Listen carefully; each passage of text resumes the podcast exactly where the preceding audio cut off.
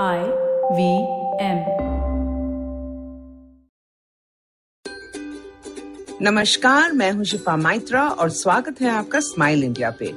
ये वो पॉडकास्ट है जहाँ मैं देश भर से अच्छे और सच्चे समाचार लाती हूँ, जिन्हें भी जगह मिलनी चाहिए इस शोरगुल में। शुरू करते हैं उस महिला से जिन्हें आप वेब सीरीज़ सेक्रेट गेम्स में देखते थे कायतोंडे की पत्नी सुभद्रा के किरदार में। इनका नाम है राजश्री देश पांडे और ये अभिनेत्री होने के साथ साथ समाज सेविका भी हैं। राजश्री ने पुणे में अपनी एडवर्टाइजिंग की नौकरी छोड़ी मुंबई में एक्टिंग शुरू करने के लिए। यहाँ की चकाचौंध में अक्सर उन्हें मराठवाड़ा में अपने पिता का गाँव याद आता था। जब उनकी डॉक्टर बहन ने ग्रामीण इलाकों में मुफ़्त इलाज शुरू किया तो राजश्री ने भी कुछ करने की ठानी। उसने तय किया कि वो एक गाँव में काम करेगी और वहीं कुछ बदलाव लाने की कोशिश करेगी। तो अहमदनगर के पास पंडरी गाँव में वो गई।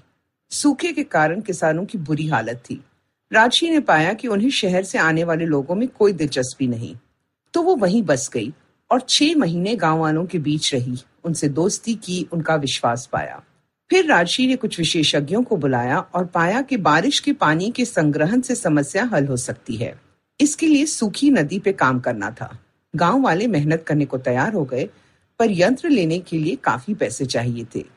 राजशी ने एक एनजीओ बनाई और सोशल मीडिया से लोगों ने दान दिया। फिर राजशी के मुंबई के दोस्तों ने भी कुछ दिया। नीरज गंगवान और वरुण ग्रोवर को जो राष्ट्र पुरस्कार की राशि मिली, वो उन्होंने पूरी इस कार्य में लगा दी। कड़कती धूप में राजशी और गाँव वालों ने महीनों मेहनत की और उस साल जब बारिश हुई तो नदी में भरपूर पानी था। इस चमत्कार से सभी हैरान हुए। फिर राजशी ने सरकारी मदद से वहाँ शौचालय बनवाए। औरतों को सिलाई का काम सिखाया और अब वो आत्मनिर्भर हैं। सच, राजशी ने दिखा दिया कि वो अपनी निजी जीवन में भी हीरोइन है। अब ये किस्सा सुनो कलकत्ता से। यहाँ आज भी बिजली से ट्रैम चलती है, जो 1902 में शुरू की गई थी। शहर के वासी अक्सर ट्रैम से आते जाते हैं और इनमें कई स्कूल और कॉलेज में पढ़ने वाले विद्यार्थी भी हैं। इसीलिए वहाँ के सरकारी ट्रांसपोर्ट बोर्ड ने एक रूट पे ट्रैम लाइब्रेरी शुरू की है। यह है कॉलेज स्ट्रीट जाने वाली ट्रैम इस रास्ते में तीस स्कूल और कॉलेज आते हैं तो अब ट्रैम पे ही स्टूडेंट्स पढ़ सकते हैं। एंट्रेंस एग्ज़ाम्स की महँगी किताबें भी यहाँ मिलती हैं। साथ ही नॉवेल्स और रिसाले भी उपलब्ध हैं। मैं कलकत्ता में रहती तो इस ट्रैम पे अपना आधा दिन बिता देती। ट्रैम से ट्रेन की ओर चलते हैं। एक परिवार गुजरात से अपने घर बिहार जा रहे थे और सूरत में ट्रेन बदलनी थी तो वहीं प्लेटफॉर्म पे इंतज़ार कर रहे थे।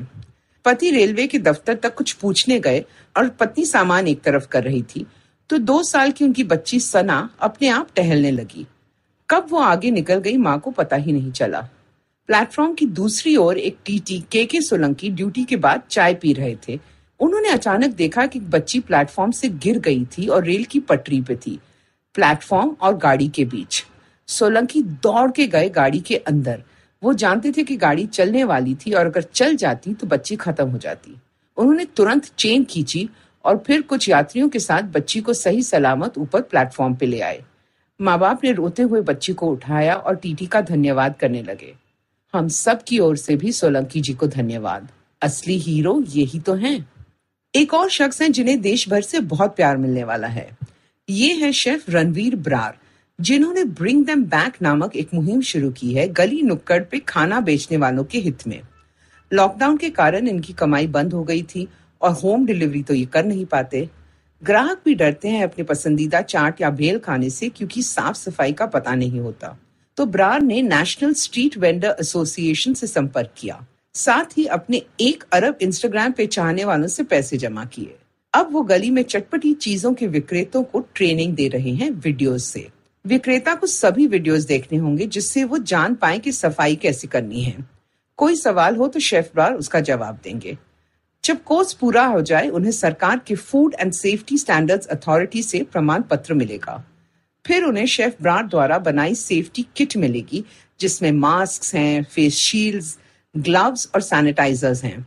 उसके बाद क्या? ना उन्हें बेचने में कोई डर लगेगा, ना हमें खाने में।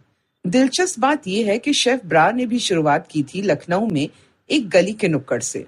वहाँ मीर उस्ताद कबाब बनाते थे और ब्रार उनके शागिर्द थे। अगर आप भी इस मुहिम का हिस्सा बनना चाहते हो तो केटो की वेबसाइट से जानकारी पा सकते हो। अब मेरी आपसे एक रिक्वेस्ट है। आजकल जब बच्चे घर से पढ़ रहे हैं, देखा गया है कि माँ बाप उन्हें पढ़ाने वाले टीचरों से परेशान हैं और उन्हें बुरा भला कहते रहते हैं। ये समय अगर आपके लिए मुश्किल है तो उनके लिए भी है। उन्हें भी आदत नहीं है कंप्यूटर्स और टेक्नोलॉजी की, पर वो कोशिश कर रहे हैं। पहली बात तो आप क्लास में ना बैठे। क्या आपको ठीक लगेगा अगर आपके दफ्तर की वीडियो कॉल पे कोई अनजान शख्स आकर कुछ बात बोले? घर से क्लास हो रही है, पर क्लास है। इसलिए ध्यान रखें कि आपके बच्चे नहा धोकर नाश्ता करके ही कंप्यूटर के सामने बैठे। अगर आपको किसी बात पे दिक्कत है तो टीचर से बाद में फ़ोन पे बात कर लें। टीचर की सोशल मीडिया पे बुराई करना बिल्कुल शोभा नहीं देता। याद रखिए, टीचर आपकी तरफ़ ही हैं। वो भी चाहती हैं कि हर स्टूडेंट ठीक से समझे और परीक्षा में अच्छे अंक लाए। अगर आपको ये पॉडकास्ट पसंद आया तो और दिलचस्प पॉडकास्ट सुनना न भूलें आईवीएम नेटवर्क पे। आप हमें सुन सकते हैं आईवीएम पॉडकास्ट ऐप पे या ivmpodcast.com पे।